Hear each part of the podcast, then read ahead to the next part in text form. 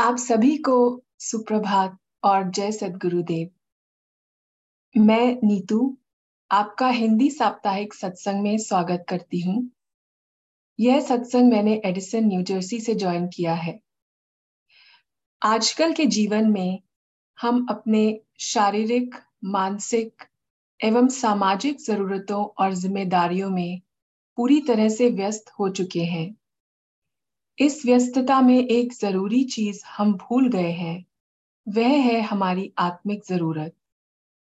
इसलिए यह वाकई में बड़े सौभाग्य और बड़े हर्ष की बात है कि हम अब अपने जीवन में विहंगम योग को जोड़कर आत्मा के वास्तविक चेतन आवश्यकताओं को भी पूरा करने का प्रयास कर रहे हैं।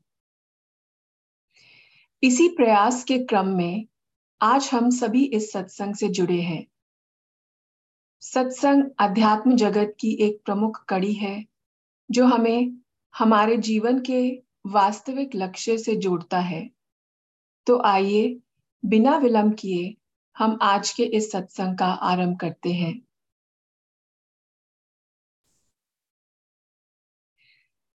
सर्वप्रथम आज के सत्संग में हम सब आवाहन करेंगे सदगुरु देव का स्वागत गान के माध्यम से। सूर्य जी से निवेदन है कि वे स्वागत गान से सदगुरु देव का आवाहन करें। आप, Surya ji. Thank you very much Neetu ji जय सदगुरुदेव टू ऑल स्वागत गान आज स्वागत नित्य गुरुवर संत शुभागम आइए आध्यात्म विद्या दिव्य ज्योति सोमरस बरसाइए दोष दुर्गुण दूर करके शुद्ध हंस बनाइए भेद गम गति ज्ञान गरजन शक्ति द्वारा हटाइए। खुले द्वारा शब्द सागर भक्त जन अनहवाइए। जन सदा फल विश्व शिक्षक, सान आन बचाइए। सान आन बचाइए। आज स्वागत नित्य गुरुवर, संत शुभागम आइए। बोलो सदुदेव भगवान की जय। Back to you Neetu ji thank you धन्यवाद सूर्य जी। अब सदगुरुदेव की उपस्थिति में, उनके चरणों में प्रार्थना अर्पित करेंगे। विश्व की शांति और मंगल कामना हेतु, मंगल गान के द्वारा। मंगल गान को सदगुरु चरणों में अर्पित करने के लिए मैं पुनः सूर्य जी से आग्रह करती हूँ। आप सूर्य जी। स्वागत गान सॉरी मंगल गान। विश्व शांति नाम मंगल। परम गुरु को ध्याये वर्ग द्वंद्व अशांति दूर कर भाव भेद मिटाइए सार्वभौम समष्टि सत्त ध्यात्म राज्य बनाइए भेष भाषा भाव जगमय ज्ञान पर दरसाइए समृद्धि, सुख, शांति, धरातल स्वर्ग भूमि बनाइए। विश्व शिक्षक जन सदा फल, नीति स्वर अपनाइए। नीति विश्व शांति नाम मंगल। परम गुरु को ध्याये। बोलिए, सदगुरुदेव भगवान की जय। Back to you, Neetu ji. Thank you धन्यवाद, सूर्या जी। आपने बड़े ही सुंदर वाणी में सदगुरुदेव का आह्वान किया तथा उनकी उपस्थिति में विश्व की मंगल कामना के लिए प्रार्थना भी किया। आपका बहुत बहुत आभार। आज के सत्संग में हम स्वरवेद ज्ञान की श्रृंखला को आगे बढ़ाते हुए स्वरवेद के दिव्य ज्ञान से जुड़ेंगे।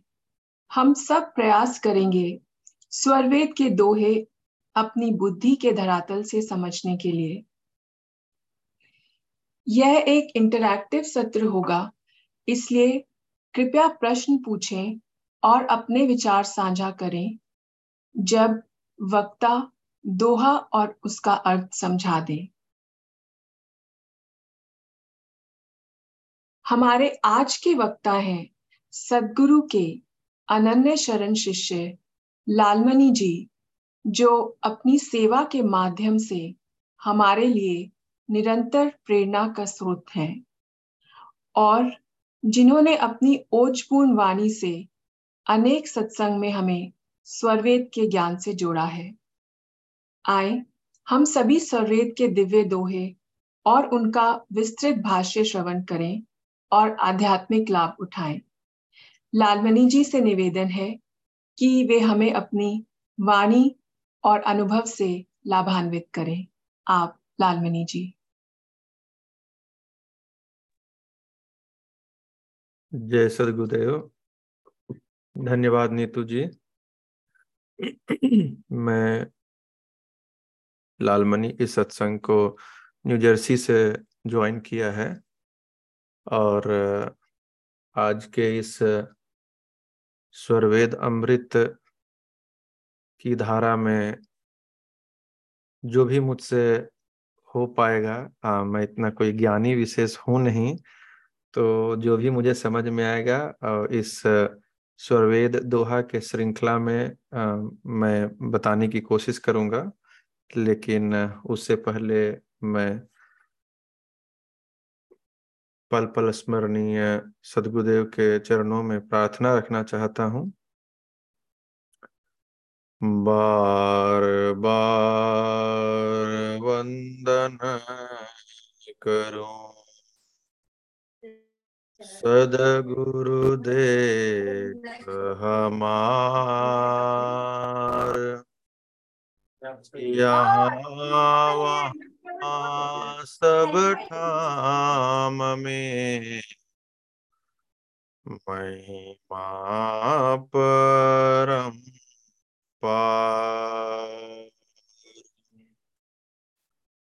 यह तन विष की बेलरी।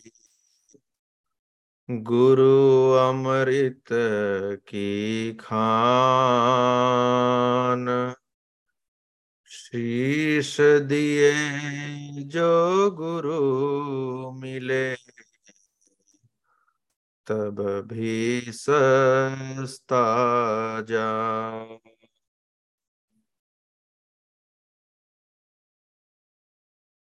जय श्रीदेव आप सभी को पुनः।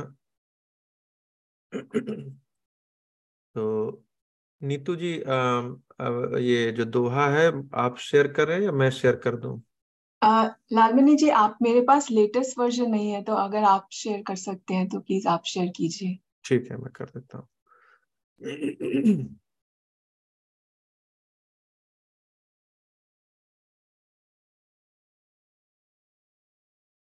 तो जैसा कि नीतू जी ने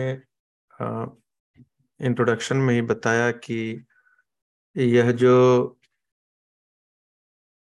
अमृत संदेश, स्वरवेद के माध्यम से हम सबके बीच जो मिल रहा है उसका एक उद्देश्य है और वह उद्देश्य ऐसा है कि हम लोग चाहते हैं कि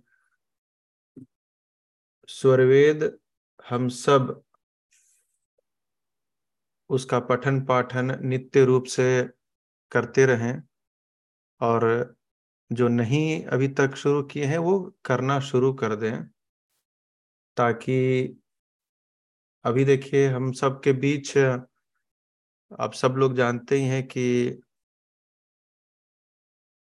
आचार्य परिवार, सदगुरुदेव और उन, आचार्य परिवार सब यहाँ पे उनका आगमन होने वाला है अगस्त में। और, पता नहीं, मुझे ऐसा लगता है कि जैसे हम सब जो हैं, शिष्य हैं एक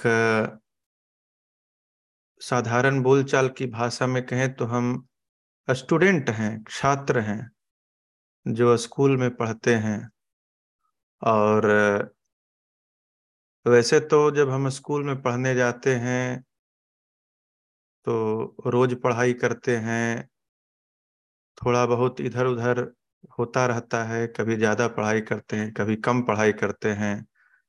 लेकिन जब परीक्षा की घड़ी आती है, जब एग्ज़ाम आता है तो उस समय हम विशेष पढ़ाई करना शुरू करते हैं।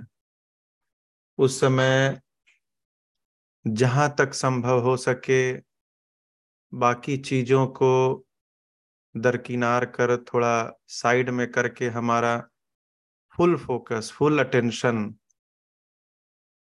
परीक्षा की तैयारी में लग जाता है। तो कहीं ना कहीं मुझे लगता है कि हम सब के बीच यह भाव आना बहुत ज़रूरी है कि अब सदगुरुदेव का आगमन होने वाला है तो हम सब लोग भी इस परीक्षा की तैयारी में लग जाएँ। क्योंकि जब सदगुरुदेव का यहाँ आगमन होगा तो हम सबको उस परीक्षा की अग्नि में कूदना होगा, तभी हम वहाँ से खरे निकलेंगे। और स्वामी जी जब आएँगे तो हम सबको एक, मैं कहूँगा कि जीवन का वो अभूतपूर्व आनंद और ऐसी सेवा की अपॉर्चुनिटी मिलेगी जो शायद न पहले कभी मिली थी और हो सकता है भविष्य में भी मिलने की संभावना नहीं रहेगी। क्योंकि इस बार स्वामी जी का यहाँ पे आने का उद्देश्य जो है, अगर हम अपने हिसाब से देखें तो सिर्फ़ और सिर्फ़ सेवा के अवसर प्रदान करना है।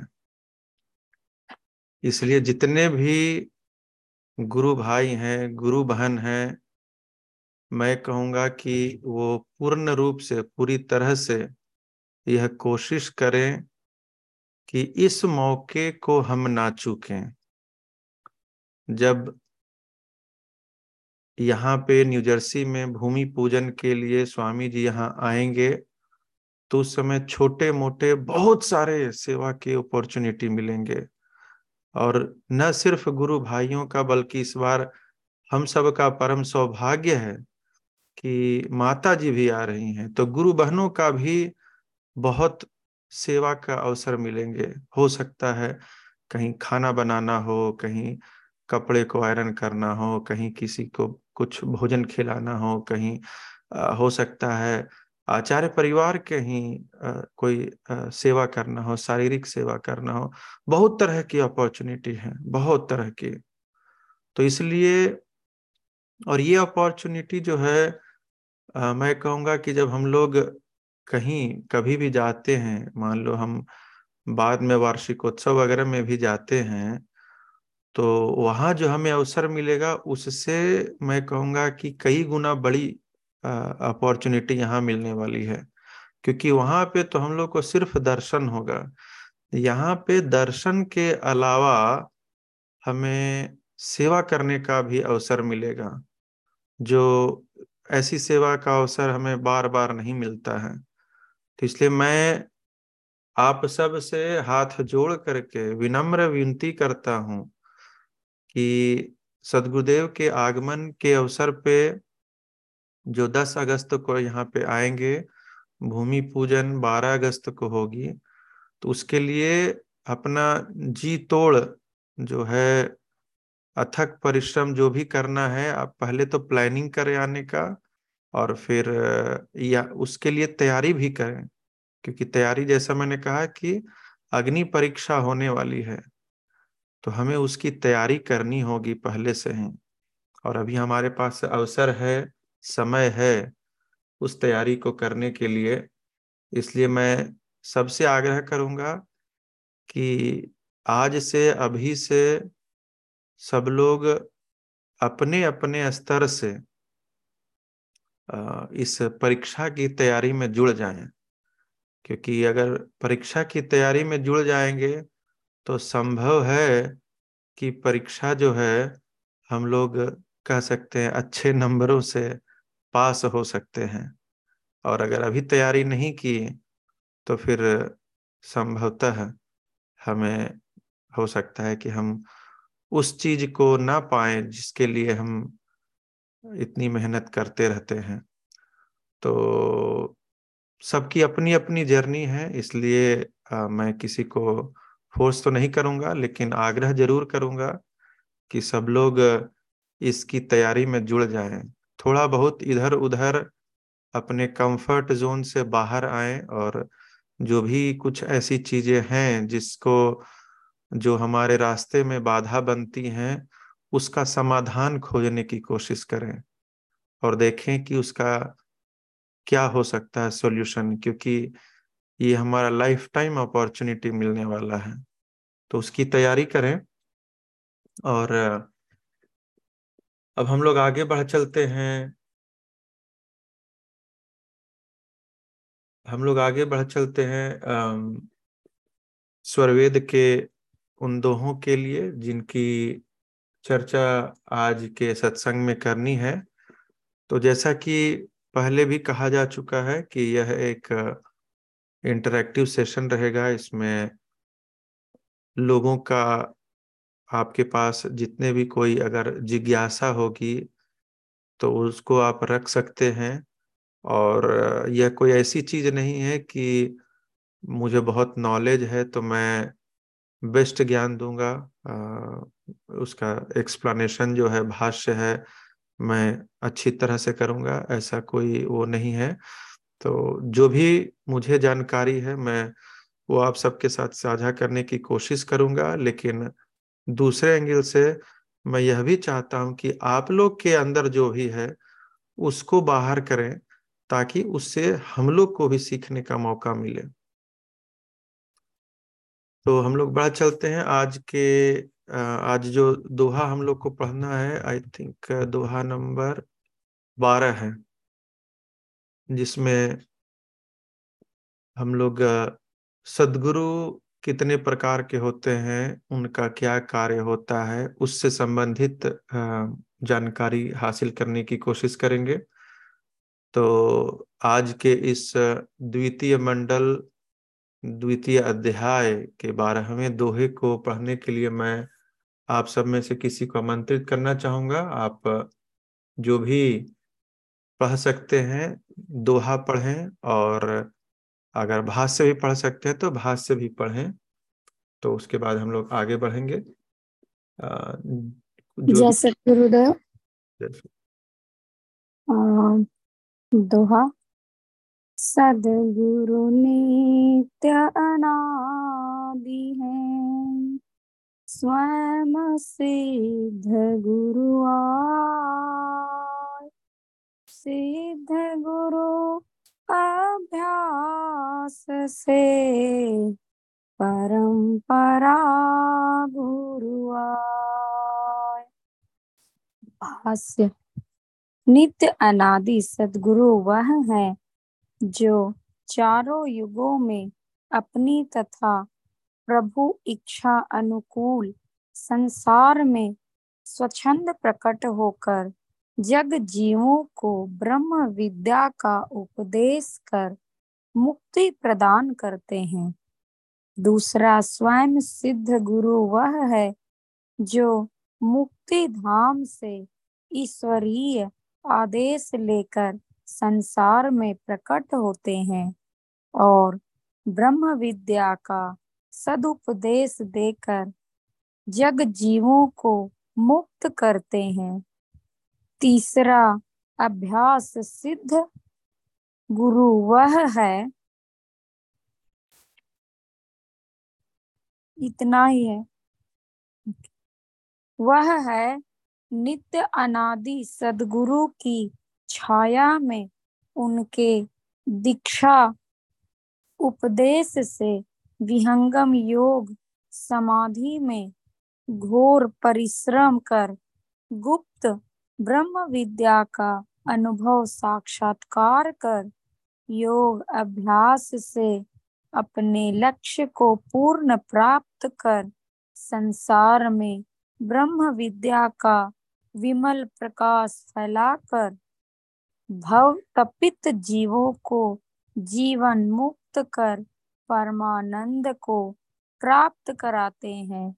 नित्यानादि सदगुरु की छत्र छाया में अपने साधन अभ्यास के प्रबल पुरुषार्थ द्वारा जो सदगुरु होते हैं, उन्हें अभ्यास सिद्ध गुरु कहते हैं। परंपरा गुरु वे हैं जो सदगुरु द्वारा सदगुरु पद को धारण कर उत्तराधिकारी बन।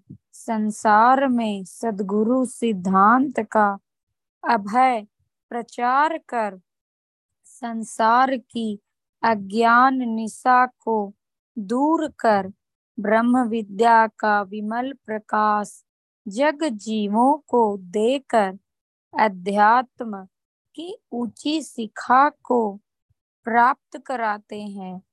नित्यानादि सदगुरु का दर्शन एवं अनुभव तत्व ज्ञान एवं उनकी स्वाति पूर्ण गुरु द्वारा जिस उत्तराधिकारी को प्राप्त होता है, वे सदगुरु संसार में परंपरा गुरु कहे जाते हैं। ब्रह्म विद्या के इन्हीं चार सदगुरुओं द्वारा संसार में ब्रह्म विद्या का प्रचार होता है। सदगुरु द्वारा ही जीवों का कल्याण होता है। सदगुरु ब्रह्म विद्या को प्रकट कर औरत जग जीवों को सुख शांति प्रदान करते हैं। बिना सदगुरु के जीवों का कल्याण और परमानंद मोक्ष नहीं प्राप्त हो सकता। अतएव अध्यात्म विद्या के प्रचारक संसार का कल्याण करने वाले सदगुरु हैं। सदगुरु सदगुरु बनाते हैं। स्वयं कोई अपने मन से सदगुरु पद को नहीं प्राप्त कर सकता। न कोई संसारी व्यक्ति ही अपने विचार से किसी को सदगुरु पद दे सकता है। यह तो ईश्वरीय धार है। जब वह प्रकट होगी, तभी सदगुरु पद प्राप्त होगा। संसार में सदगुरु पद सर्वश्रेष्ठ और सर्व पूज्य है। जय सदगुरुदेव। सदगुरुदेव बहुत बहुत धन्यवाद विनीता जी। तो हम लोगों ने अभी जो यह दोहा है, इस दोहे के माध्यम से चार तरह के सदगुरु की चर्चा आई है, जो अक्सर हम लोग सत्संग में सुने हैं। इस मंच पे कई बार इसका ज़िक्र हुआ है और इस दोहे में भी बड़ा स्पष्ट रूप से लिखा हुआ है कि सदगुरु नित्य अनादि हैं। तो नित्य भी हैं और अनादि भी हैं। तो एक सदगुरु हो गए जो नित्य अनादि सदगुरु हुए हैं। दूसरा है कि स्वयं सिद्ध गुरु आए। एक दूसरे गुरु हैं जो स्वयं सिद्ध गुरु हैं। फिर कहते हैं कि सिद्ध गुरु अभ्यास से, एक गुरु है जो अभ्यास करने से जो सिद्ध होते हैं गुरु, यानी अभ्यास सिद्ध गुरु, वो तीसरे गुरु हो गए। और फिर इन्हीं के द्वारा अभ्यास गुरु, सिद्ध गुरु से कहते हैं कि परंपरा गुरु आए। फिर परंपरा गुरु जो है, उनका आरंभ होता है। तो ये चार तरह के गुरु की चर्चा आई है इस दोहे में। और इसमें विशेष बात एक यह है कि जो ज्ञान होता है इस संसार में दो तरह का ज्ञान होता है। अगर हम बहुत आ, बोलते हैं ईगल व्यू के दृष्टिकोण से देखें कि सारी विद्याओं को हम सिर्फ़ दो कैटेगरी में बांट सकते हैं। एक है पराविद्या और दूसरा है अपरा विद्या यानी एक विद्या वह जो पुस्तकों में मिले, जो किसी के कहने पे हमें वो ज्ञान मिले, जो हम सत्संग वगैरह में भी सुने, वो सब विद्या जो है एक कैटेगरी की होती है, जिसको अर्जन करने के लिए हमें सामान्यतः इन ज्ञान इंद्रियों को उपयोग में लाना होता है। ज्ञान इंद्रियाँ, है ना? वो इंद्रियाँ जिसे हमें ज्ञान मिले। तो इन ज्ञान इंद्रियों की मदद से जो भी ज्ञान हमें मिलता है, उन विद्याओं को हम एक कैटेगरी में डाल सकते हैं। चाहे हम स्कूल, कॉलेज जाते हैं और ज्ञान प्राप्त करते हैं, चाहे कोई टीवी धारावाहिक न्यूज़ कुछ भी अखबार पढ़ते हैं, उससे ज्ञान मिले। वो सारी विद्याएँ जो है एक कैटेगरी में आती है। और दूसरी विद्या जो है वो जो इन सब में नहीं मिले, वो उस विद्या का जो ज्ञान है, जो विद्या जो पूर्ण रूप से जो हमारे अंदर उतरती है, पहले तो उस विद्या को हम इन ज्ञान इंद्रियों के माध्यम से ग्रहण नहीं कर सकते हैं। उस विद्या को हम किताबों में नहीं ढूंढ सकते हैं, किताबों में भी वो नहीं मिलेगा। वह विद्या जो है, वह गुरुमुखी विद्या होती है। गुरुमुखी विद्या का मतलब है, जो विद्या सिर्फ़ गुरु के पास होता है और गुरु ही उस ज्ञान को अपने शिष्यों के अंदर वो प्रवाहित करते हैं। तो अगर इसको इस पे थोड़ा सा अगर जब हम चिंतन करते हैं तो हम पाते हैं कि इस दोहे में भी जैसे एक ईश्वरीय धार की चर्चा आई है, कि ईश्वरीय धार जो है, वही जिस आत्मा में प्रवाहित होती है, जिस शरीर के अंदर प्रवाहित होती है, वही ईश्वरीय धार उनको सदगुरु बनाती है। तो और खासकर मैं अभ्यास सिद्ध गुरु और परंपरा गुरु की बात कर रहा हूँ, जो अभ्यास सिद्ध गुरु के बारे में जैसे इसमें चर्चा आई है कि वह गुरु होते हैं, जो नित्य नादि सदगुरु की छाया में, यानी उनके आदेश निर्देश में, उनके दीक्षा उपदेश के द्वारा वो जो आत्मा होती है, वो बहुत परिश्रम करती है। बहुत परिश्रम करती है और उसके बाद फिर जब उस ब्रह्म विद्या का साक्षात्कार होता है, जब उस ब्रह्म विद्या के साक्षात्कार करने से उन्हें पूर्ण ज्ञान प्राप्त होता है तो वह अभ्यास सिद्ध सदगुरु कहलाते हैं। इसमें भी कई तरह की परीक्षाएँ होती है जो नित्यनादि सदगुरु लेते हैं। और, वह जो आत्मा होती है, जो अभ्यास सिद्ध सदगुरु होती है, उनको इतना अधिकार हो जाता है क्योंकि उनके अंदर एक ईश्वरीय धार प्रवाहित रहती है और वही ईश्वरीय धार जो है, वह जीवों को जीवन मुक्त करने का या परमानंद प्राप्त कराने का अधिकार रखती है। इसीलिए कई बार कहा भी जा, अगर हम ध्यान से सदगुरुदेव के वचनों को, अमृतवाणी को जब सुनेंगे या उनके द्वारा लिखित पुस्तकों को हम जब पढ़ते हैं तो कहीं कहीं पे एक शब्द आता है अधिकार पूर्ण तो अधिकार पूर्ण यानी इन सदगुरुओं के को वह अधिकार होता है। अभ्यास सिद्ध गुरु और परंपरा गुरु जो जिनके समक्ष हम लोग हैं, जिनके बारे में हमें ज़्यादा जानकारी है तो इन लोगों को तो होता ही मतलब सारे सदगुरुओं को वह अधिकार होता है कि वह किसी भी आत्मा को जीवन मुक्त कर सकते हैं, उनको परमानंद प्राप्त करा सकते हैं।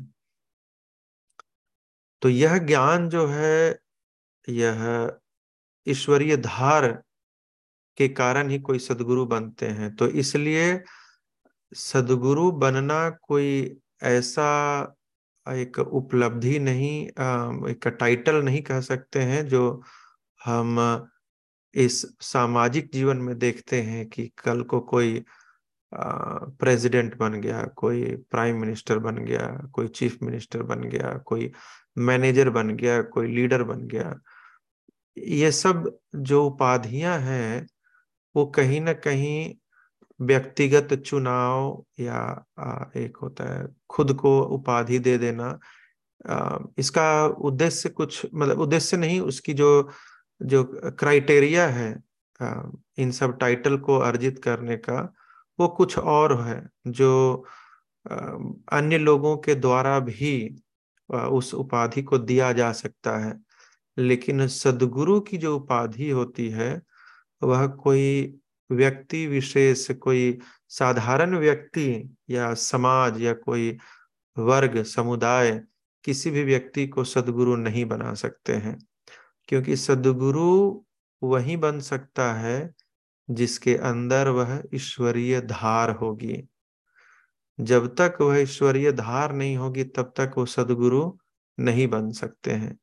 और ईश्वरीय धार को देने वाले कौन है?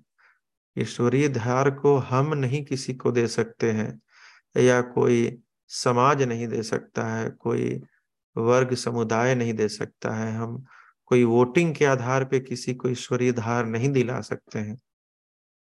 ईश्वरीय धार जो है, वह नित्य नादि सदगुरु के द्वारा ही किसी आत्मा के अंदर प्रवाहित होती है। तो इसलिए जो अभ्यास सिद्ध सदगुरु हैं या परंपरा सदगुरु हैं, इनको जब ये उसके लायक हो जाते हैं, उस ज्ञान को धारण करने योग्य हो जाते हैं, उसके बाद इन्हें भी नित्यनादि सदगुरु की परीक्षा में पास होना पड़ता है और उनकी परीक्षा बहुत कठिन होती है। तो जब तक उस परीक्षा में ये पास नहीं हो जाते तब तक उनके अंदर ईश्वरीय धार नहीं प्रवाहित की जाती। तो इसलिए हम किसी को भी सदगुरु नहीं बोल सकते हैं। सदगुरु एक दूसरे ढंग से हम इसको ये भी समझने की ज़रूर कोशिश करें कि सदगुरु जो है कोई एक टाइटल की तरह भी यूज़ कर सकते हैं। कल को हो सकता है किसी का नाम भी सदगुरु हो जाए। वो अलग बात है, वो सामाजिक शब्द है, लेकिन यहाँ जो सदगुरु की चर्चा हो रही है, सदगुरु पद की चर्चा हो रही है, वह सदगुरु पद जो वेदों में, जिसके बारे में बताया गया है, वह सदगुरु पद जो है, वो सर्वश्रेष्ठ है और सर्व पूज्य है। तो ये एक विशेष आत्मा की चर्चा हो रही है। तो और ऐसे इस टॉपिक पे मुझे नहीं लगता कि ज़्यादा बताने की ज़रूरत है। हम सब लोग इस विषय से अवगत हैं। कई बार सत्संग में सुन चुके हैं। अतः मैं अपने आप को यहाँ पे रोकूँगा और मैं चाहता हूँ कि अगर किन्हीं के पास कोई प्रश्न वगैरह हो तो वो पूछें और हम लोग उस डायरेक्शन में फिर चर्चा कर सकते हैं। यहाँ पर और भी कई सारे लोग उपस्थित हैं तो हम सब लोग मिल करके उन प्रश्नों का समाधान भी खोज सकते हैं। तो मैं यहीं पे अपनी बातों को रोकता हूँ। जय सदगुरुदेव। जी, आपका बहुत बहुत धन्यवाद लालमणि जी। दोहा और उसका भाष्य समझाने के लिए इतने विस्तार में। तो अब श्रोताओं से आग्रह है कि किसी के पास कोई प्रश्न हो या वे अपने विचार शेयर करना चाहते हो तो अपने को अनम्यूट करें और आगे आए।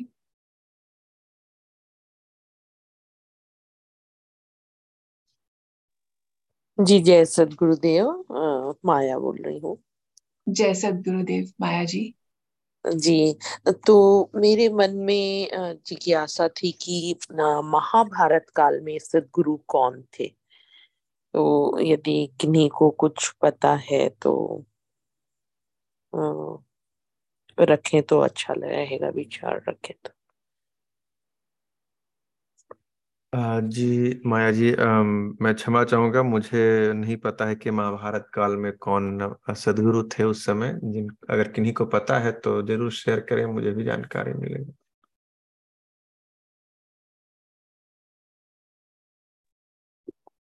मुझे भी नहीं पता है, बट एक चीज़ मतलब सुनता रहता हूँ, ये सत्संग बहुत ज़्यादा तो उस हिसाब से जो मुझे पता चला है कि जब अर्जुन जब जब उनको गीता का नॉलेज मिल रहा था तो उन्होंने भगवान कृष्ण को गुरु के स्वरूप में उनसे डायलॉग शुरू किया था। तो उसमें ये भाव निकाला गया कि यदि वो, क्योंकि अर्जुन को पता था कि ये भगवान के अवतार हैं, पर फिर भी उन्हें मैं आपको गुरु मानता हूँ मैं आप, आप में समर्पण करता हूँ। आप मुझे बताओ कि ये इतनी दुविधाएँ हैं इसको मैं कैसे दूर करूँ? तो भगवान कृष्ण ने बोला कि तो जो उसका जो थर्ड पार्टी कमेंट्री ये है कि तभी जो है उन्होंने गीता का ज्ञान उनको दिया गुरु स्वरूप में। क्योंकि यदि वो बोलते अर्जुन कि आप ही तो ईश्वर के अवतार हैं आप ही हमें ज्ञान दें तो भगवान कृष्ण शायद बोलते जाओ गुरु के पास। तो आ, मेरे ख्याल से सदगुरु जो हैं वो जिनके अंदर में ईश्वर की धारा प्रवाह चल रही है वही सदगुरु होते हैं उस, उस समय के मेरे ख्याल से। बस मैं यही रखना चाह रहा था। जी बहुत बहुत धन्यवाद निरंजन जी। आ, मैं आग्रह करना चाहूँगी और आ, कोई गुरु भाई गुरु बहन भी इस पर कुछ शेयर करना चाहते हैं तो प्लीज़ साझा करें। जय सदगुरुदेव मैं विजय कुमार मेरी आवाज़ जा रही है? जी जय सदगुरुदेव विजय जी। नित्य नादी सदगुरु का स्वयं का जो अवतरण है उसके बारे में यह कहा गया है कि जो द्वापर युग में थे वो नित्य नादि सदगुरु स्वयं भी करुणामय के नाम से अवतरित हुए थे। जैसे अभी कलयुग में कबीर साहब के नाम से अवतरित हुए और एक समय अंतराल के बाद फिर वो अपने शरीर को लुप्त कर लिए, फूल में बना दिए। तो वैसे ही द्वापर युग में करुणामय के नाम से आए थे और फिर अपने आप को गुप्त कर लिए। लेकिन हम लोग का सौभाग्य कलयुग में रहा कि करुणा में कबीर साहेब लुप्त तो हुए, लेकिन वो ये बात कह के लुप्त हुए कि पाँच हज़ार पच्चीस के बीता और आगे उन्होंने कहा कि कि सदाफल नाम से जो है ये ज्ञान को आगे ले जाने वाला फिर से आएगा। तो जब कलयुग के पाँच हज़ार पच्चीस बीत जाता है साल तो एक तरह से तब सदगुरु सदाफल देव जी महाराज का अवतरण होता है। कलयुग के या कोई एक अमुक रेफरेंस है जिससे पाँच हज़ार पच्चीस साल जब बीतता है तो तब सदाफल देव जी महाराज का अवतरण होता है, जो अभ्यासी सदगुरु के रूप में इस ज्ञान को आगे बढ़ाते हैं। तो वैसे ही करुणा में जब द्वापर में आए तो वो तो स्वयं नित्य नादी सदगुरु ही आए। उसके बाद फिर वहाँ भी अभ्यास से सदगुरु और परंपरा सदगुरु की परंपरा चली। तो सदगुरु सदगुरु के नाम और जो जो मतलब सदगुरु इन चारों युग में हुए हैं, उसका एक श्रृंखला नाम का श्रृंखला जो है प्रथमाचार्य देव जी महाराज ने।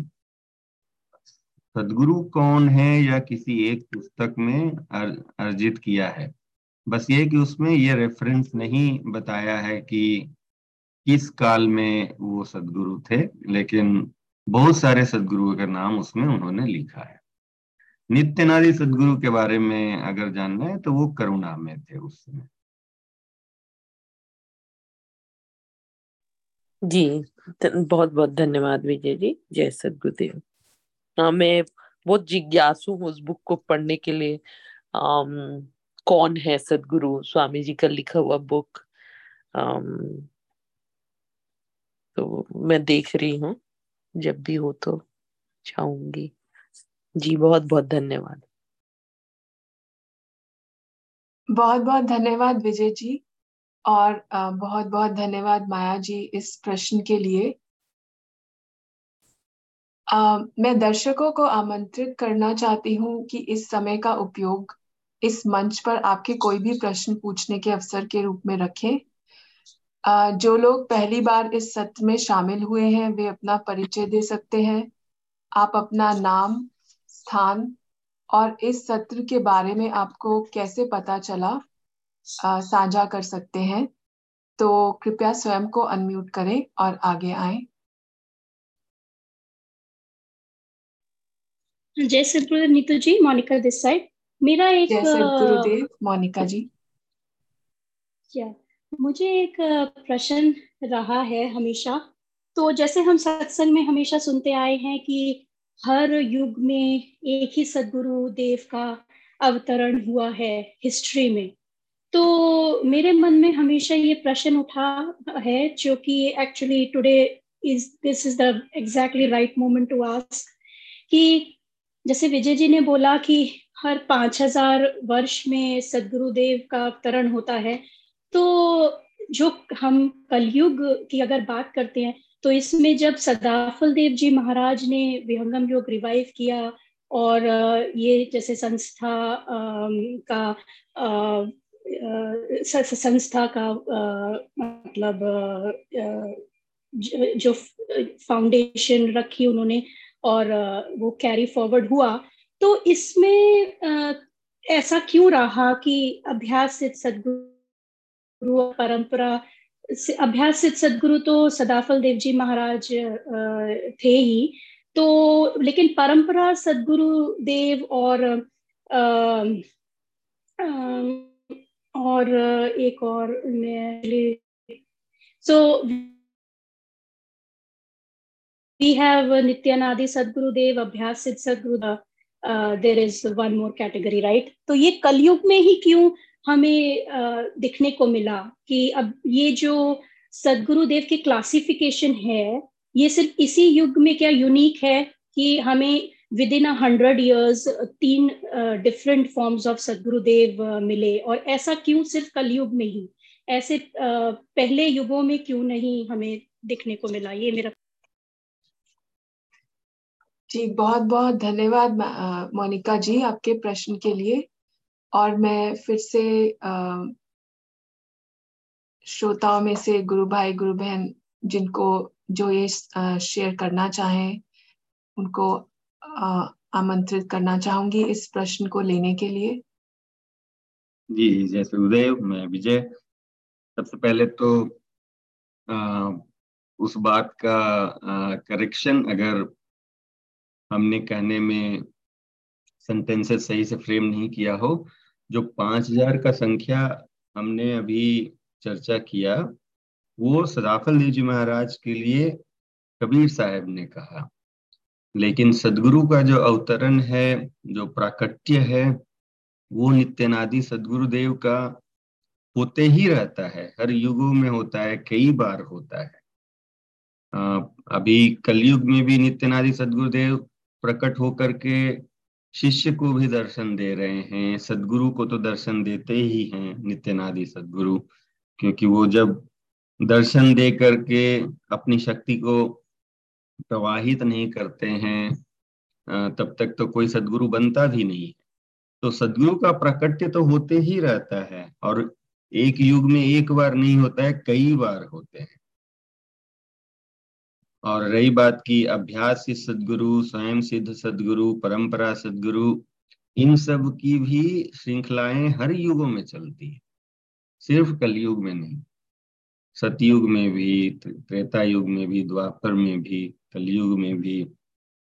इन सब सदगुरुओं की श्रृंखलाएँ, ये नित्य क्रिया है। ये कोई सिर्फ़ कलयुग की कहानी नहीं है सिर्फ़ चतुर्युग की कहानी नहीं है, बल्कि पूरे सृष्टि क्रम में जितनी बार सृष्टि और प्रलय होगी, उतनी बार, उतने युगों में, उतने समय अंतराल में, जब जब भी ये ज्ञान लुप्त होगा। तो ये चार धाराओं में से किसी भी एक धारा के माध्यम से सदगुरु जो है ईश्वरीय ज्ञान को यहाँ प्रकट करते हैं। या तो वह स्वयं आ जाते हैं, या तो किसी अमुक, मुक्त आत्मा का चयन करके उसके अंदर प्रवाहित करके उसे संसार में प्रकट होने के लिए आदेश देते हैं, जिसे स्वयं से सदगुरु कहते हैं। या तो किसी चुने हुए आत्मा को जो संसार में है उसे मार्गदर्शन करके, उसे सदगुरु के लायक बना करके, तब उसके अंदर सदगुरु की ज्ञान धारा को प्रवाहित करते हैं, जिसे अभ्यास ही सदगुरु कहते हैं। और फिर उनके परंपरा में फिर वैसे जीवों का आह्वान करके, जो पहले से ही प्रबुद्ध है, उसके लायक है, उसको बचपन से ही मार्गदर्शन में रह करके अब परंपरा सदगुरु के लिए तैयार करके उसके अंदर शक्ति का प्रवाह करते हैं। तो ये जो प्रक्रिया है, ये सिर्फ़ अभी की प्रक्रिया नहीं, ये नित्य प्रक्रिया है। और वह भी सिर्फ़ एक चतुर्युग की नहीं, एक सृष्टि की नहीं, बल्कि जितनी बार यह सृष्टि बनेगी, उतनी बार ईश्वर के ज्ञान को पुनः प्रकट करने के लिए ये चार धाराएँ अपना कार्य प्रारंभ करती है।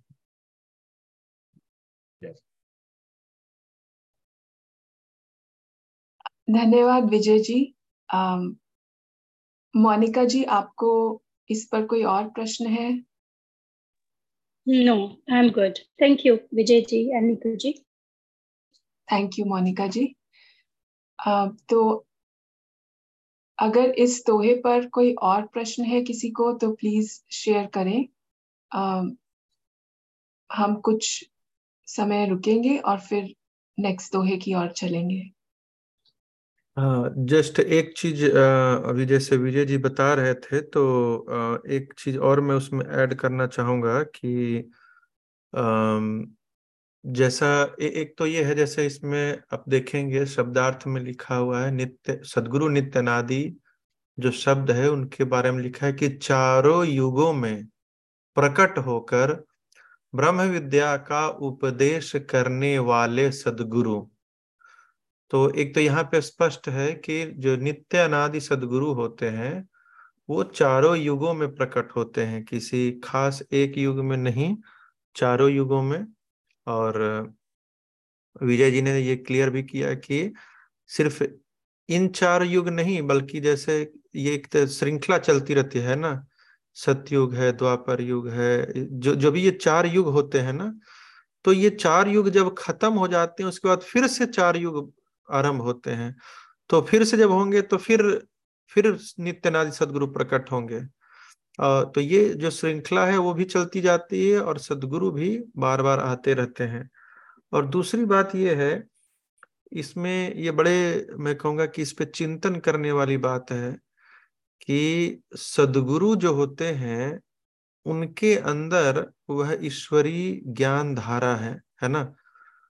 तो वो जो ज्ञान धारा है नित्य नादि सदगुरु, सिर्फ़ और सिर्फ़ किसी एक आत्मा में, एक समय में वो प्रवाहित करते हैं।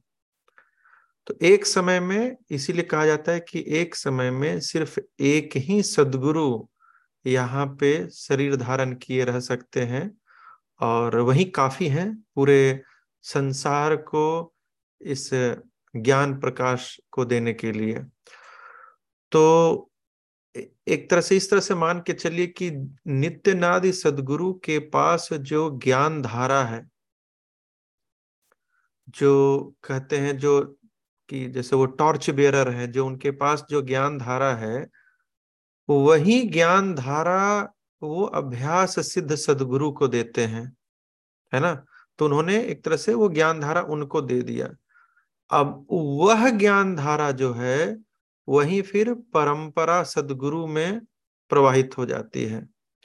जब तक वह ज्ञान धारा उनके अंदर प्रवाहित नहीं हो जाती, उस आत्मा के अंदर, तब तक वह सदगुरु की उपाधि नहीं लेता, सदगुरु पद पे नहीं होता। इसको दूसरे एंगल से हम लोग ये भी समझ सकते हैं कि हम किस ज्ञान की बात कर रहे हैं? हम उस ज्ञान की बात करते हैं जो ब्रह्म विद्या कही जाती है, जिसके द्वारा इस जन्म मृत्यु के चक्रव्यूह से बाहर निकला जाता है, जिसके द्वारा उस परमानंद को प्राप्त किया जाता है, जिसके द्वारा उस परम पुरुष को प्राप्त किया जाता है। तो वह जो ब्रह्म विद्या है, वह ब्रह्म विद्या का जो ज्ञान है, जो ज्ञान धारा है वह उस सदगुरु के अंदर प्रवाहित होता रहता है और वही सदगुरु फिर अपने शिष्यों को उस ज्ञान से अवगत कराते हैं। इसीलिए कहा जाता है कि जिस ज्ञान की तलाश आत्मा को होती है, जिस ब्रह्म विद्या के ज्ञान की, जिससे इस जन्म मृत्यु के चक्रव्यूह से बाहर निकला जाए, वह ज्ञान किसके पास है? वह ज्ञान सिर्फ़ और सिर्फ़ सदगुरु के पास होता है। इस संसार में और भी बहुत तरह के गुरु आपको मिलेंगे। किसी को जगत गुरु कहा जाता है, किसी को सदगुरु भी कहा जाता है, किसी को आचार्य श्री बोलते हैं, किसी को 108 श्री बोलते हैं, किसी को अलग अलग नामों से व्यक्त किया जाता है। तो ये जितने भी गुरु हैं उन गुरु के पास जो ज्ञान है, वह ज्ञान और जो सदगुरु के पास जो ब्रह्म विद्या का ज्ञान है, उसमें फ़र्क होता है। आत्मा को इस चक्रव्यूह से बाहर निकलने के लिए जो ज्ञान चाहिए, वह ब्रह्म विद्या का ज्ञान है, जो सिर्फ़ और सिर्फ़ सदगुरु के पास होता है। बाकी हम सब जितने भी शिष्य हैं या कोई भी और गुरु हैं, उनके पास जो है वो ज्ञान धारा नहीं है, वो हो सकती है कि ऐसा ज्ञान हो जो इस संसार में जीने के लिए, जीवन व्यतीत करने के लिए, सांसारिक दुखों से दूर होने के लिए जो ज्ञान की ज़रूरत है, हो सकता है वह ज्ञान उन लोगों के पास हो, हम लोगों के पास हो, या जो ब्रह्म विद्या का भी जो शाब्दिक ज्ञान है, जो जिसे हम इन ज्ञान इंद्रियों के माध्यम से जब हम प्राप्त करते हैं तो यह जो ज्ञान है और जो सदगुरु के पास जो ब्रह्म विद्या का ज्ञान है, उसमें भी फ़र्क है।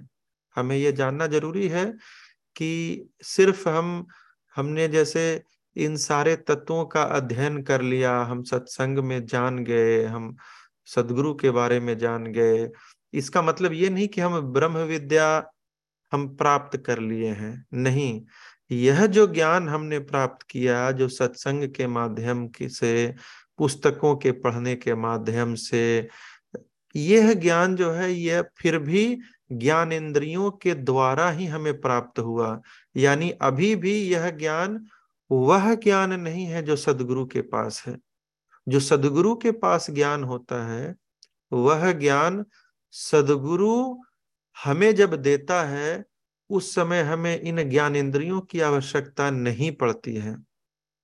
अगर कोई अंधा व्यक्ति है, वह देख नहीं सकता है, इसका मतलब यह नहीं है कि वह ब्रह्म विद्या नहीं प्राप्त कर सकता है।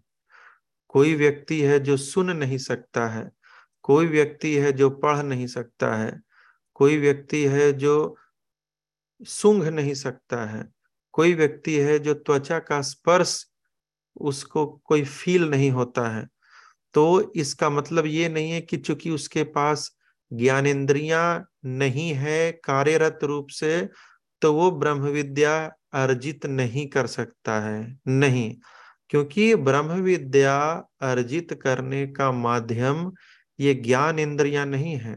ब्रह्म विद्या जो है वो आत्मा के अंदर सदगुरु प्रवाहित कर देते हैं। तो एक तरह से ऐसा मान सकते हैं कि हमारे ये जितनी भी ज्ञान इंद्रियाँ हैं, वह इस संसार के ज्ञान को प्राप्त करने के लिए पर्याप्त हैं। लेकिन उस सदगुरु के पास जो ब्रह्म विद्या है, उस ज्ञान को प्राप्त करने के लिए यह पर्याप्त नहीं है। वह सीधे आत्मा प्राप्त करती है।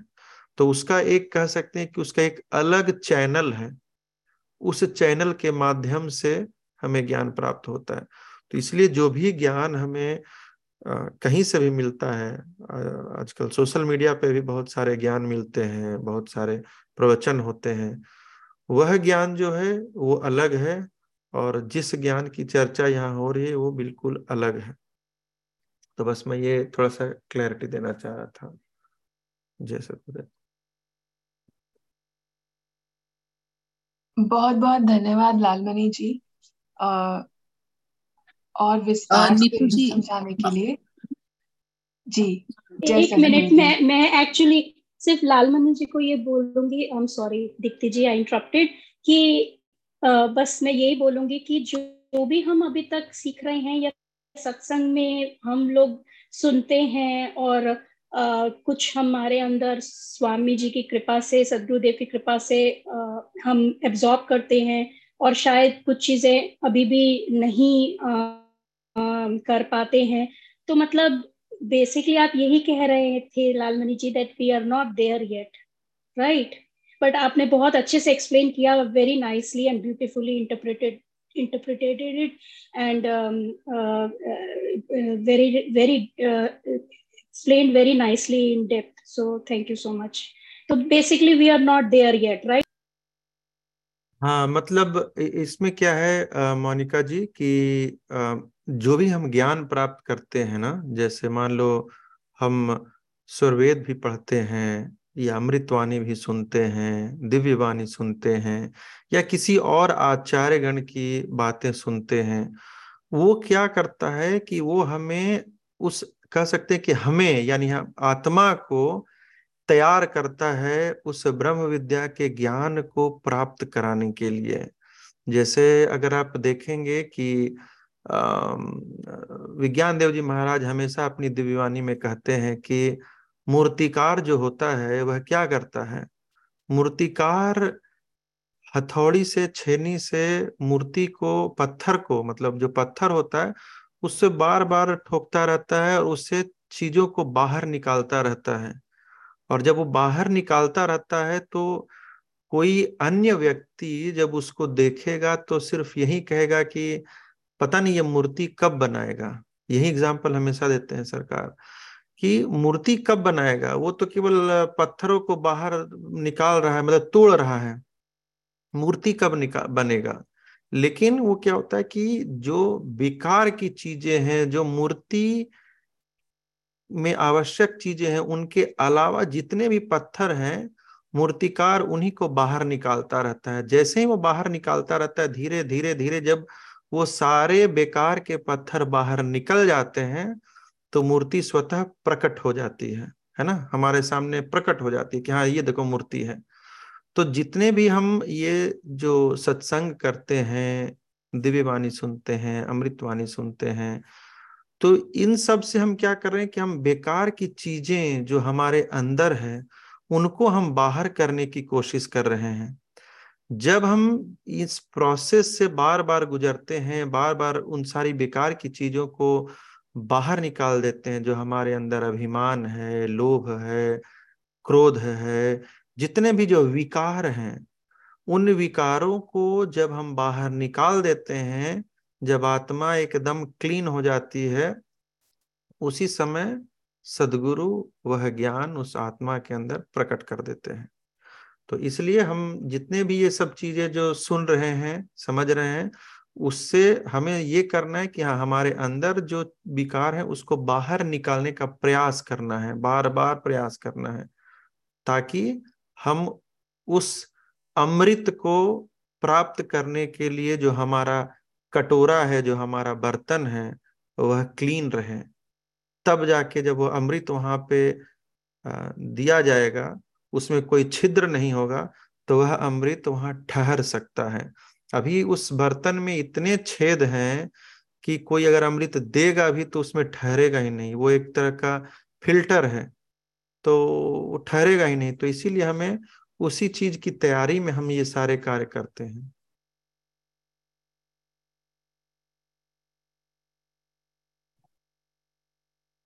एक चीज़ और मैं ऐड करना चाहूँगा। लालमणि जी, दरअसल बहुत सुंदर बोला आपने। शायद पिछले सत्संग में भी मैंने इस चीज़ को वो किया था, बोला था तो अगर मैं फिर से, चूँकि मोनिका जी आपने प्रश्न किया है ये जो सत्संग है और जो सदगुरु की जो हम उनकी स्वरवेद पढ़ते हैं, इसका, इससे हमें तत्वों का ज्ञान होना चाहिए, जिससे कि हमें फिलॉसफी समझ में आनी चाहिए कि जीव और सदगुरु और ईश्वर तत्व क्या है।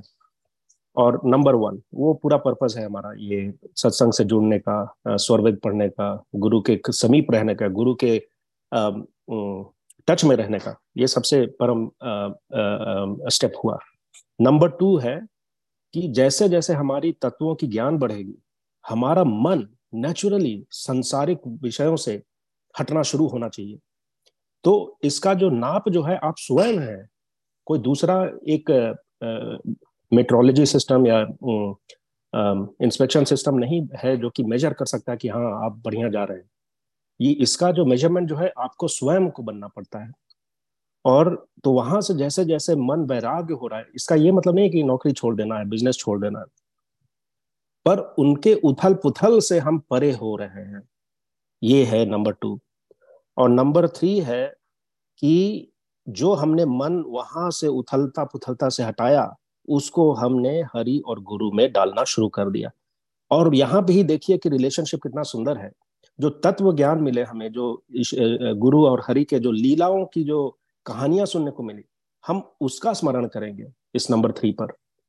मन जो हम वहाँ पर डालेंगे और और जब हम सच्चे मन से करेंगे तो हमारे आँखों से आँसू टपकेंगे, क्योंकि ये सोच करके कि उन्होंने अपने जीवन को कैसे समर्पण किया।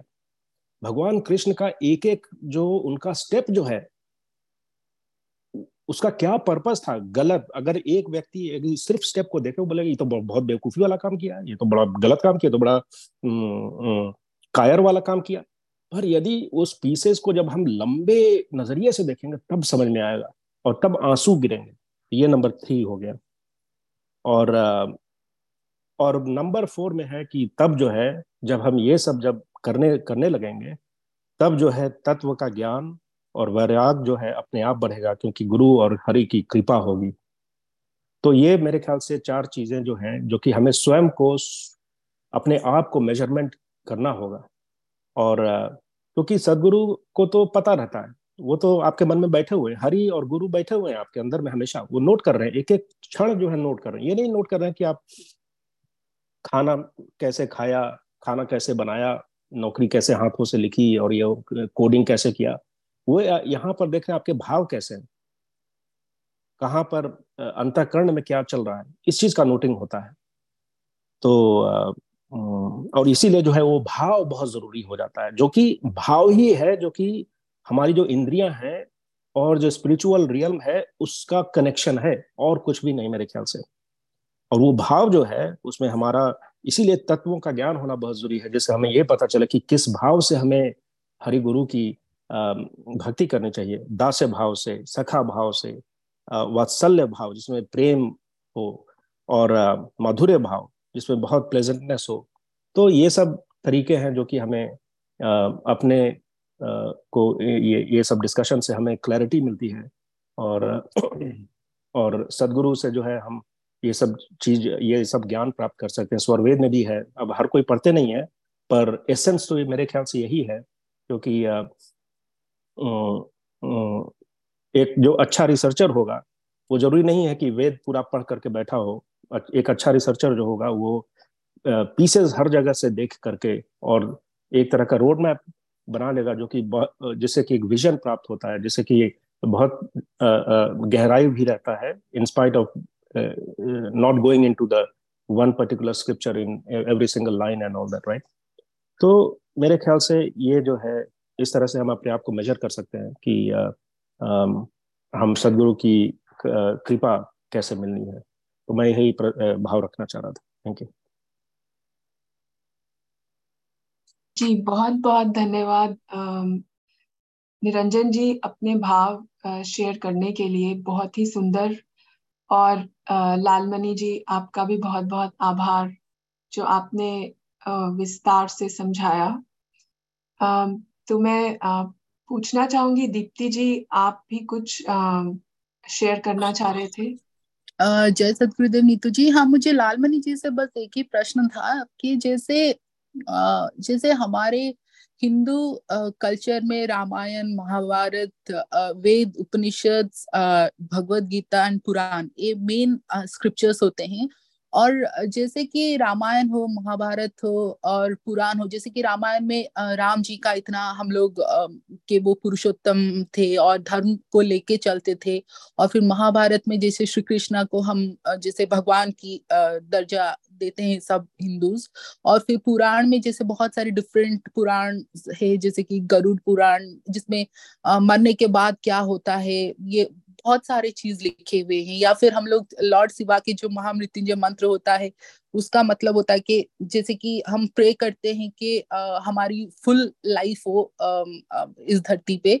तो मेरा ये प्रश्न था कि ब्रह्म ज्ञान का सदगुरु हैं नित्यानादि सदगुरु हैं और वो जो कॉन्सेप्ट है वो मैं समझती हूँ। बट जब राम जी की बात आती है या श्री कृष्णा जी की बात आती है या फिर कोई जब बहुत ऐसे जो स्क्रिप्चर्स लिखे हुए हैं, उसके बारे में जब बात आती है तो वो ज्ञान सदगुरु के साथ कैसे कनेक्ट होता है? जैसे कि मैं समझती हूँ कि हर युग में सदगुरु थे और ब्रह्म ज्ञान जो होता है वो एक ही होता है और एक ही सदगुरु होते हैं जो कि ज्ञान को प्रचार या विस्तार करते हैं संसार में। लेकिन अगर देखा जाए राम राम जी के टाइम में राम जी का क्या स्थान था सदगुरु के साथ? अगर लाइक वो कनेक्ट कनेक्शन में जोड़ू, या श्री कृष्णा जी के टाइम में वो कनेक्शन क्या था, या फिर जितने भी स्क्रिप्चर सब लिखे हुए हैं, वो सब में सदगुरु का क्या कनेक्शन है? तो वही है थोड़ा। जी, धन्यवाद। जी, बहुत बहुत धन्यवाद दीप्ति जी, बहुत सुंदर प्रश्न है, और मैं आग्रह करूँगी विजय जी या लालमणि जी से कि वे इस प्रश्न को लें। हाँ मैं आग्रह करूँगा विजय जी ही कुछ शेयर करें, क्योंकि मेरा ज्ञान इसमें कोई विशेष नहीं है तो अगर वो या और कोई शेयर करे तो अच्छा रहेगा।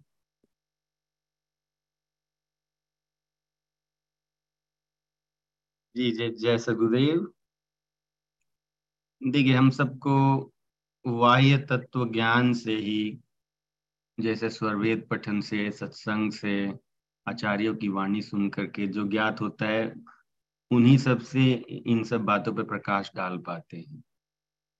तो जो पढ़ लिख करके हम जानते हैं, जो सुन के जानते हैं, वो बाह्य तत्व ज्ञान देता है। तो इसलिए जो अनुभवात्मक प्रश्न हो जाता है, उसको, उस अनुभवात्मक प्रश्न को सिर्फ़ सदगुरु के सम्मुख या सदगुरु नियुक्त आचार्य संत के सम्मुख रखने से ही उसका सही उत्तर मिल पाता है। अब रही बात यहाँ पर, ये जो ऐतिहासिक बातें हैं कि जब भगवान राम का अवतरण हुआ था तो जिस तरह के भाव लोगों के बनते हैं भगवान राम के प्रति, और यहाँ पर ज्ञान की चर्चा में हम गुरु की महानता का वर्णन करते हैं। इसका तालमेल कैसे होगा? तो अगर आप सदगुरु की, के ग्रंथ में भी पढ़ेंगे और राम, श्री राम के लिए लिखे रामचरितमानस या रामायण, वो सब भी आप पढ़ेंगे तो आप पाएँगे कि इनका तालमेल भी इसी संदर्भ में है कि सब कुछ ब्रह्म को प्राप्त करने के लिए कैसे मार्ग प्रशस्त हो सके जीवों का, सब उन्हीं के सहायक है। और इसीलिए स्वामी जी ने भी कहा है कि राम कृष्ण यही मत देवे। राम और कृष्ण भी जब प्रकट हुए हैं तो वह भी लोगों को सदगुरु के शरणागत होकर ब्रह्म विद्या का ज्ञान प्राप्त करें। इसी को प्रशस्त करने के लिए उन्होंने जीवन वह जी करके दिखाया। जैसे भगवान राम का भी जो जीवन है, आप जो भी धारावाहिक लोग बनाते हैं, वो पूर्णतः जो वस्तुतः हुआ था, बिल्कुल वो तो उतार नहीं पाते हैं। लेकिन तब भी जो कुछ भी वो लोग दिखाते हैं, कभी उसमें भ्रम भी फैलाते हैं, कभी उसमें यथार्थ भी होता है, लेकिन तब भी अगर उससे सार देखा जाए तो हमने देखा कि भगवान श्री राम वस्तुतः उनकी जो आत्मा थी, वह बारह कला विभूषित थी उनकी आत्मा। बारह कलाएँ उनके अंदर थी। जब भगवान श्री कृष्ण आए तो उनके अंदर सोलह कला था। यानी वही आत्मा जो राम के अवतार में आई, वह बारह कला के गुणों से आई। भगवान श्री कृष्ण के अवतार में आई तो सोलह कला के गुणों से आई। लेकिन उसके बावजूद भी उन्होंने जीवन कैसे जिया? तो वो भी गुरु के आदेश में जीवन को जिए। यहाँ तक कि जब स्वयंवर में भी जाते हैं तो तब तक अपने स्थान से नहीं उठते हैं, जब तक उनके गुरु उनको आदेश नहीं करते कि श्री राम, अब तुम प्रयास करो। तो वो गुरु को प्रणाम करते हैं, तब वहाँ पे जाते हैं स्वयं में और धनुष को उठाते हैं। भगवान श्री कृष्ण भी गुरुकुल में जाकर पढ़ाई करते हैं, शिक्षा, दीक्षा लेते हैं और ब्रह्म ज्ञान का भी उपदेश अपने गुरु से लेते हैं। तो राम कृष्ण का पूर्ण जीवन जब आप जानेंगे तो वो पता चलेगा कि उन्होंने जो भी कीर्ति हासिल किया, उनकी आत्माएँ इतनी गुणी होते हुए भी संसार के लिए, एक मार्ग दिखाने के लिए उन्होंने उस पथ का अनुकरण किया जो सब जीवों को करना चाहिए। वह गुरु के छत्र छाया में ही अपने जीवन को वो जिए। गुरु के आदेश में ही अपने जीवन को किए। गुरु को सदैव आदर से वो प्रस्तुत हुए हैं। गुरु के चरणों में झुके हैं वो भी। गुरु को प्रणाम किए हैं और सदैव लोगों को यही उपदेश भी दिए हैं कि अगर ब्रह्म ज्ञान को प्राप्त करना है तो सदगुरु को खोजो और उनके शरण जाओ। वो यह नहीं कहे हैं कि अगर ब्रह्म ज्ञान को प्राप्त करना है तो तुम यह जो मैं मंत्र देता हूँ, यह तुम कर लोगे और तुम्हारा हो जाएगा। ऐसा नहीं कहा। रामचरितमानस पढ़ें या रामायण पढ़ें, भागवत गीता का भी अगर सही अर्थ आप पढ़ेंगे, तब आपको समझ में आएगा कि भगवान श्री कृष्ण भी तीन अवस्थाओं में उसमें उपदेश दिए हैं। जब वो ईश्वर से युक्त होकर ईश्वर के प्रतिनिधि में वाणी बोलते हैं तो ईश्वर की बातें को बताते हैं। फिर सदगुरु से युक्त होकर जब गुरु के तरफ़ से बोलते हैं तो उनका उपदेश वो गुरु उपदेश के रूप में और फिर एक हम आप जैसे जीवों के लिए, सबके लिए क्या कल्याण का पथ है? तो वहाँ भी वो मैं शब्द प्रयोग करते हैं, लेकिन वहाँ पर समझने वाली बात है कि वो यह भी, ये कहते हुए कहते हैं कि हम सब का अनेक बार जन्म हो चुका है। तुम्हारा भी जन्म हुआ है, मेरा भी अनेक बार जन्म हुआ है। वो यह सब अब कर रहे हैं, यानी यहाँ भी तो मैं बोल रहे हैं, लेकिन अब वो एक जीव के रूप में बोल रहे हैं। और वो कह रहे हैं कि तुम्हें उन पूर्व जन्म का ज्ञान नहीं है, मुझे ज्ञान है। फिर कहते हैं कि जो सदगुरु हैं और फिर ईश्वर को उस समय फिर अपने से अलग कहते हुए ईश्वर का गुणगान करते हैं कि कि जो हमारे परमेश्वर हैं, जो ईश्वर हैं, वो सर्वव्यापी सत्ता है। वो ये वो ये नहीं कहते कि मैं सर्वव्यापी सत्ता हूँ, क्योंकि उस समय वो जीव के भाव से उपदेश करते हैं। तो इसलिए लोगों को संदेह हो जाता है कभी कभी कि भगवान श्री कृष्ण सदगुरु हैं, कि भगवान श्री कृष्ण जीव हैं, कि भगवान श्री कृष्ण साक्षात परमात्मा है। ये संदेह इसलिए होता है क्योंकि भागवत गीता में उन्होंने उन तीनों के प्रतिनिधि के रूप में वहाँ वाणी को प्रकट किया है। लेकिन इनका जो जीवन है, वह जीवों को जन्म मरण के चक्कर से छुड़ाने के लिए, जिन सदगुणों को, जिन गुणों को लेकर के जीवन में चलना चाहिए, उसको जिस धर्म में, जिस धर्म के गुणों में अवस्थित होकर के एक मानव को जीना चाहिए, वह प्रशस्त करने के लिए, उस धर्म को पुनः प्रतिष्ठित करने के लिए। इनका अवतरण होता है। और ये सब महान आत्माएँ हैं। स्वामी जी लिखे हैं सदगुरु के बारे में भी कि जैसे मुक्ति धाम से ही, मुक्ति धाम से जो आत्मा अपनी इच्छा से प्राकृतिक शरीर को निर्माण करके प्रकट हो जाते हैं वह मुक्त आत्माएँ। ज़रूरी नहीं है कि मुक्ति धाम से ही आई है। जो मुक्त आत्माएँ शरीर बना करके प्रकट हो जाती है, ज़रूरी नहीं कि वो मुक्त आत्मा से, वो जीवन मुक्त भी हो सकता है। जीवन मुक्त योगी भी कई हैं, जो और पहले से ही ब्रह्मनिष्ठ हैं। वो मुक्त हैं, वो ब्रह्म का साक्षात्कार किए हुए हैं। लेकिन वह शरीर को विलुप्त कर लिए, उसको परमाणु में बदल करके और जब तक उनकी इच्छा होगी, तब तक वो इस धरोधाम पे रहते हैं।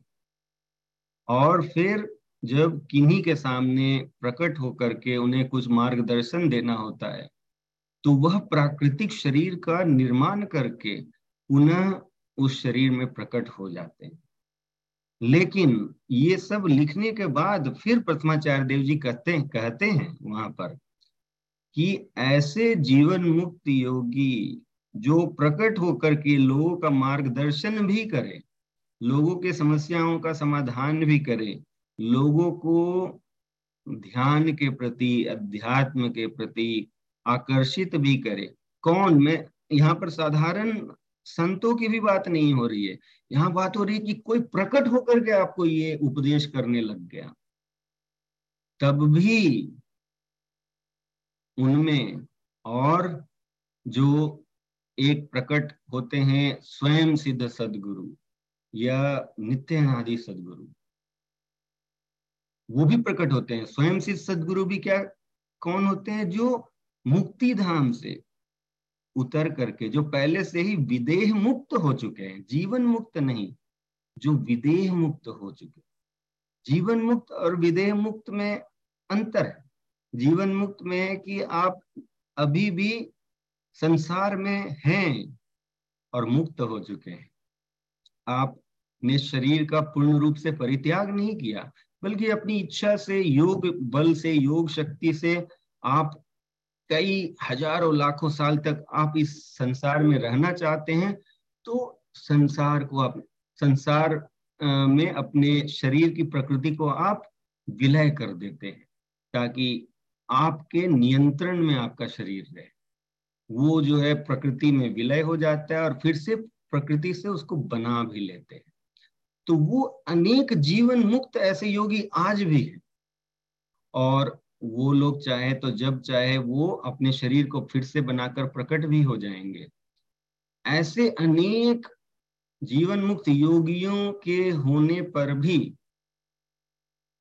हमें नित्य अनादि सदगुरु या स्वयं से सदगुरु या अभ्यास से सदगुरु या परंपरा सदगुरु के अवतरण की आवश्यकता है। इसलिए क्योंकि वो स्वयं तो मुक्त हैं, लेकिन उनके अंदर वह ईश्वरीय धार नहीं जो दूसरे के अंदर भी वो प्रवाहित कर सकते वो मार्गदर्शन कर सकते हैं, वो प्रेरित कर सकते हैं, वो दूसरे के मनोभावों को बदल सकते हैं।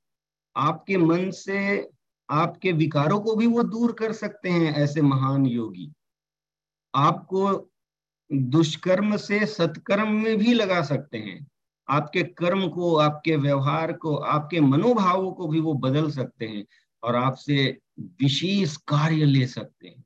संसार में आपको महान कीर्ति को आपको दिलवा सकते हैं, आपसे महान कार्य करवा सकते हैं, लेकिन जहाँ पर बात आती है कि ब्रह्म का साक्षात्कार करा देना, जहाँ पर बात आती है कि आत्मा को मुक्त कर देना, उसके लिए तो उस ईश्वरीय धार की ही आवश्यकता होती है।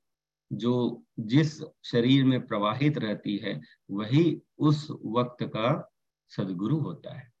तो ये सब महान जो आत्माएँ हैं, भगवान श्री कृष्ण हैं, भगवान राम हैं, इन लोगों को भगवान की उपाधि क्यों दी गई? इसलिए क्योंकि इन्होंने ऐसा कीर्ति किया आकर के इस संसार में कि सब के लिए वो पूजनीय और पूजनीय इसलिए हुए क्योंकि हम पूजा जब किन्हीं की करते हैं तो हम उनके कृति की पूजा करते हैं कि उन्होंने ऐसा कर दिया, ऐसा कल्याण का पथ यहाँ प्रशस्त किया कि वो अनुकरणीय है और सब उनके ऋणी हो गए। तो इसलिए ये आभार, ये श्रद्धा, ये स्वाभाविक है होना। लेकिन इसके बावजूद भी सदगुरु का एक अपना स्थान है। ऐसे पूजनीय बहुत हो सकते हैं, लेकिन बंदी छोर नहीं हो सकते। बंधन को तोड़ने वाला तो मात्र वही होता है जिसके अंदर वह सदगुरु के ब्रह्म विद्या की धार और सदगुरु की शक्ति जिसके अंदर अवतरित होती है। बहुत बहुत धन्यवाद, Vijay ji. Thanks a lot thank you बहुत बहुत धन्यवाद विजय जी इस प्रश्न को लेने के लिए और और भी बहुत सारे तत्व समझाने के लिए। और बहुत बहुत धन्यवाद दीप्ति जी आपके प्रश्न के लिए। अब आ, समय को देखते हुए हम सत्संग के अगले पड़ाव की ओर बढ़ते हैं।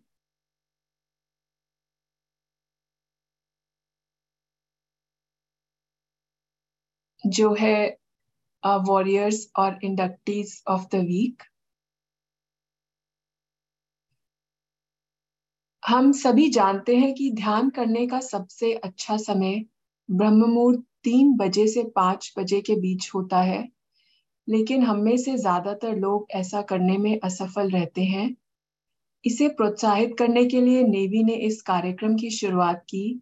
जहाँ प्रतिभागी ब्रह्म मुहूर्त वॉरियर नामक व्हाट्सएप ग्रुप में शामिल होते हैं। प्रत्येक प्रतिभागी स्वयं ब्रह्म मुहूर्त ध्यान का अभ्यास करते हैं। शामिल होने के लिए कोई सत्र नहीं है। एक बार जब वे ध्यान कर लेते हैं तो ग्रुप की स्थिति डन के रूप में भेज सकते हैं। यदि आप व्हाट्सएप ग्रुप में शामिल होने के इच्छुक हैं तो कृपया हमें बताएँ और हम आपको लिंक भेज सकते हैं। इस सप्ताह के वॉरियर्स इस प्रकार हैं। ये वे शिष्य हैं जिन्होंने सप्ताह में प्रतिदिन ब्रह्म मुहूर्त में उठकर साधना की है। वॉरियर्स इस वीक के इस प्रकार हैं। Surya Alam Raju ji, Tejinder ji, Vinita ji, Bhagwati Patel ji. Inductees of the week वे शिष्य हैं जिन्होंने सप्ताह में कम से कम एक दिन ब्रह्म मुहूर्त में उठकर साधना की है। इंडक्टीज ऑफ़ द वीक इस प्रकार हैं। श्रीरंग जी, अमित तालेकर जी, योगेश सिरसागर जी, प्राची शिरसागर जी, रंजनी जी, माया जी, लालमणि जी।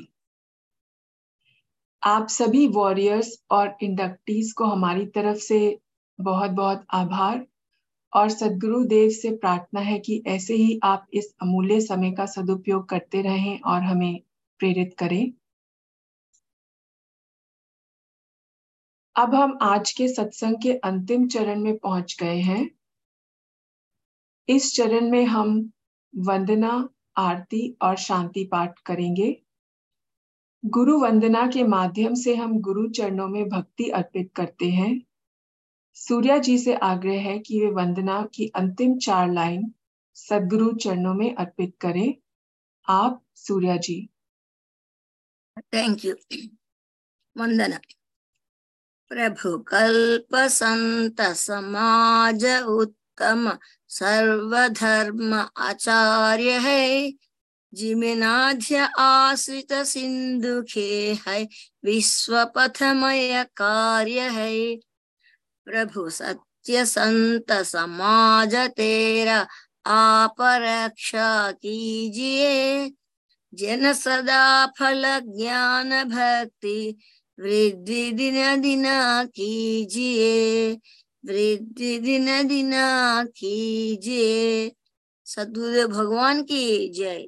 बैक टू यू मैम धन्यवाद सूर्या जी।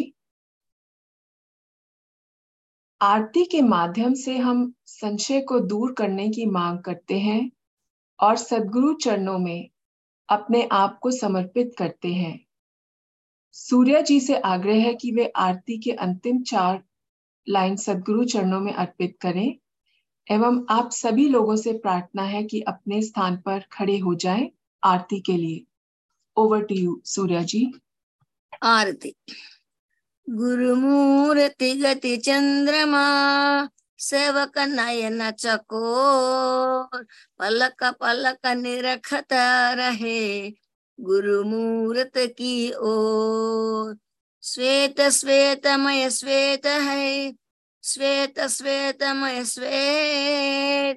तीन पाद अमृत भरा, श्वेत महानद श्वेत अष्ट चक्र सब शून्य पर, धर अधरा के कबार तहा सदा फल घर किया, भूली पड़ा संसार, भूली पड़ा संसार। सदुदेव भगवान की जय। Back to you Neetu ji.